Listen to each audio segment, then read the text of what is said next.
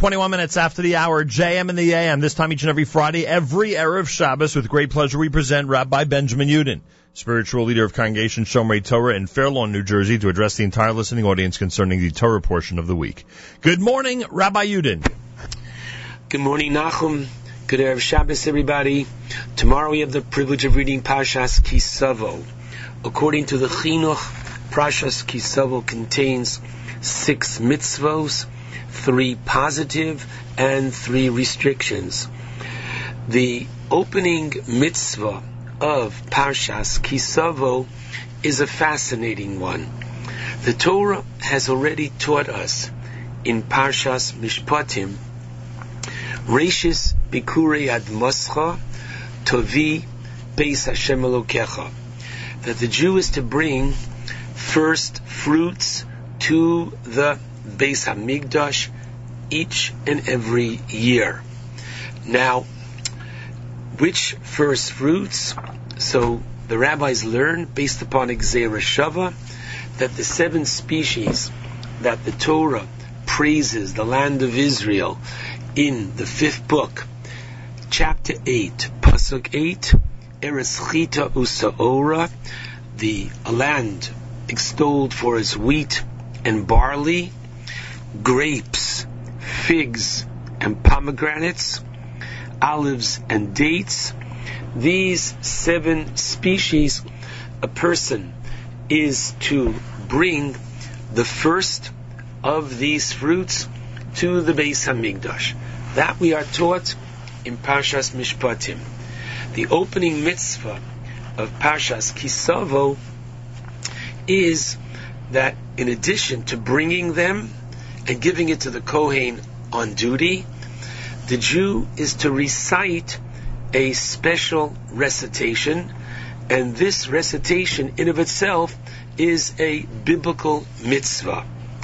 You'll note, number one, that the recitation is a little bit more familiar to us, beginning with the words Arami Ovedavi, because the text of this recitation serves as an integral part of the Haggadah Shel Pesach, that on the night that we celebrate our freedom and exodus from Egypt, we recite and explain each and every phrase of these psukim, because indeed there are six verses in this recitation. It's interesting to note that it is only the last two verses that speak about thank you Hashem for bringing me to the land. Thank you Hashem for giving me the fruit. And now I have brought this fruit to your mikdash. The first four verses in this recitation are a summarization of Jewish history that Yaakov was unfortunately tormented by his father-in-law Lavan and he comes down to Egypt with a s- small family. There in Egypt they become a large nation. How the Egyptians persecuted us and placed avodah kasha upon us, how we cried to God, who listened to us, heard our affliction and our pain. Hashem took us out of Egypt with a strong hand and an outstretched arm, with signs and wonders, and He brought us to this land flowing with milk and honey. After four psukim, then He says, "Oh yes, thank you for the first fruit." My question is obvious. Why does the recitation include a summarization of our historical past? And I believe an answer can certainly be found in the Rambam, in his Moreh Nevuchim, his Guide for the Perplexed, in Book 3, Chapter 43. There, the Rambam tells us the very important principle that we utilize on the night of the Pesach Seder, that when you praise Hashem Maschil bignus umesayim b'shvach. You begin with the degradation. You begin by noting how bad it was, and then you end with the contrast and you appreciate what you have now in lieu of where you've come from. And this is a very interesting aspect and insight into human nature, and therefore, on the night of the Pesach Seder, it's not enough to eat the matzah, but we have to eat the maror to remind us of the bitterness, and through tasting of what it was like in the desert. Namely, that in the desert it is most challenging to subsist.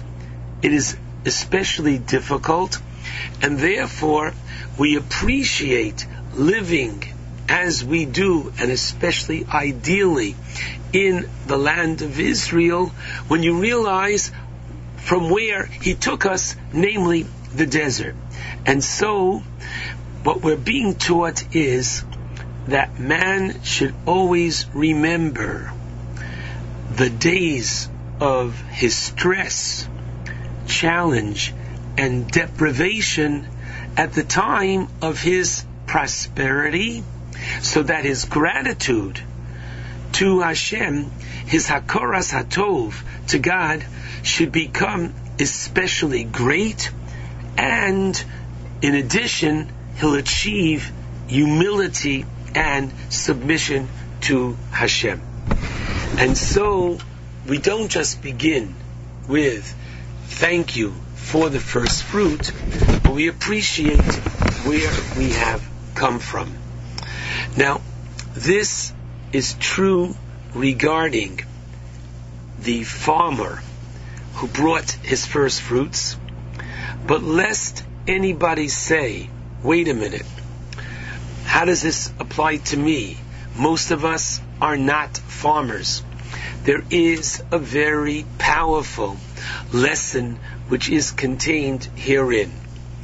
And that is as follows. We are now more than halfway into Chodesh Elul.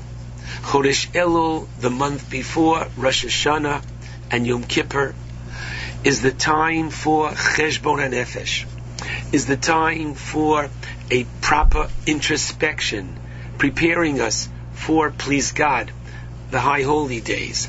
And therefore, the Jew has to look very carefully, and just as when he recited when he was a farmer, and Rashi tells us at the very beginning of the Omarta, a love, you are to say to the Kohen, as you begin the recitation, She'encha kafui tova, you are not an ingrate, but you appreciate the good which God has given us.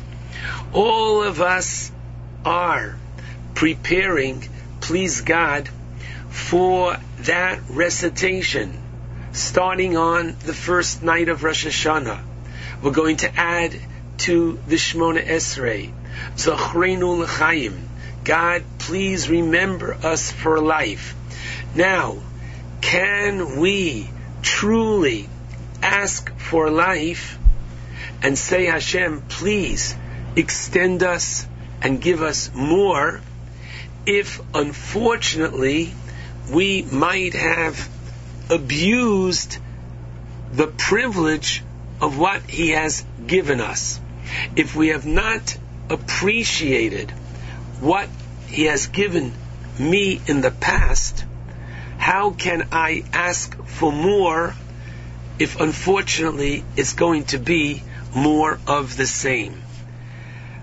I don't believe that we are asking for give me life of eat, drink, and be merry.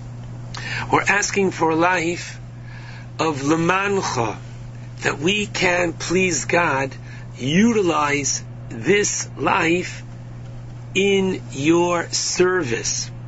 Give us life that we can get closer to you, that we can enhance society, that we can fulfill the last mitzvah in this week's parsha of the Holachto B'drachav, literally to walk in the ways of God and to emulate the characteristics that have been clearly articulated by God Himself that we could and should appreciate.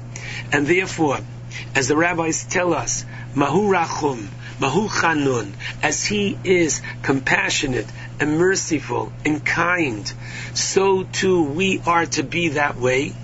And if we have utilized the life that He's given us in the past for these merits, if we have utilized it to serve Him, if we have utilized it to study His Torah, if we have utilized it to become better people, wonderful. Then we have the right to ask Hashem, Zachreinu L'chaim, give us more of the same, and extend it, and increase it. And therefore, this concept of Hakoras Hatov, recognizing the good that God has given us, is such an important prerequisite for the forthcoming Yomim Noraim. And ultimately, Hakoras Hatov goes not just for the big things, but for the small things in life as well. You'll recall going back to Parshas Vayetze, when Rachel Imenu, who let's not forget for a moment, is one of the Nevios. She is a prophetess. She knows that Yaakov is building the Jewish nation. She knows what a privilege it is to have a child with Yaakov. She knows what it is that her child especially is going to be the one to literally topple Esav. And so what does she say when she has her first child? She says, Osaf Elokim es cherpasi. Literally, that God has taken away my disgrace. So Rashi says, first of all, heretofore, I was an Akara barren, having no children, and therefore, what? This has now been disgraced, removed from me. However, listen to the Medrash Agadah. And how do we understand this? Says the Medrash, Rashi cites, this is in chapter 30, verse 23. Says Rashi, unbelievable. Kolzman she'en isha bain. As long as a woman doesn't have a child, she has no one to literally attribute and to explain away and to say all the wrongs were done by the child. But now that she's got a child, she can attribute all this to him. For example, mi shavar klize. Okay, husband comes home and says, "Oh my goodness, who broke this?" If she has no child, she can't say the child, your child. Now she can say bincha. Who ate these figs? Bincha. This is what Rachel Imenu is saying. Wow, now I have an alibi. How are we to understand this medrash? And the answer, I think, is so powerful. Of course, Rachel Imenu understood the incredible significance of having Yosef and having a child and being part of uh, Klal Yisrael, the perpetuation of the Jewish nation. She saw all this. But at the same time, rather than forget the small things, even the small things as well, she did not forget. We have so much to be thankful for to Hashem. And that's what the parsha of Bikurim teaches us. She'encha kafui tov. We appreciate the big things and the small things that Hashem has given us. And the more we appreciate, the more we utilize God's gift of life in the proper way the more we are able to please God on the forthcoming Yom Noraim, say, God, please renew the gift. Zochreinu l'chaim. Shabbat Shalom to all.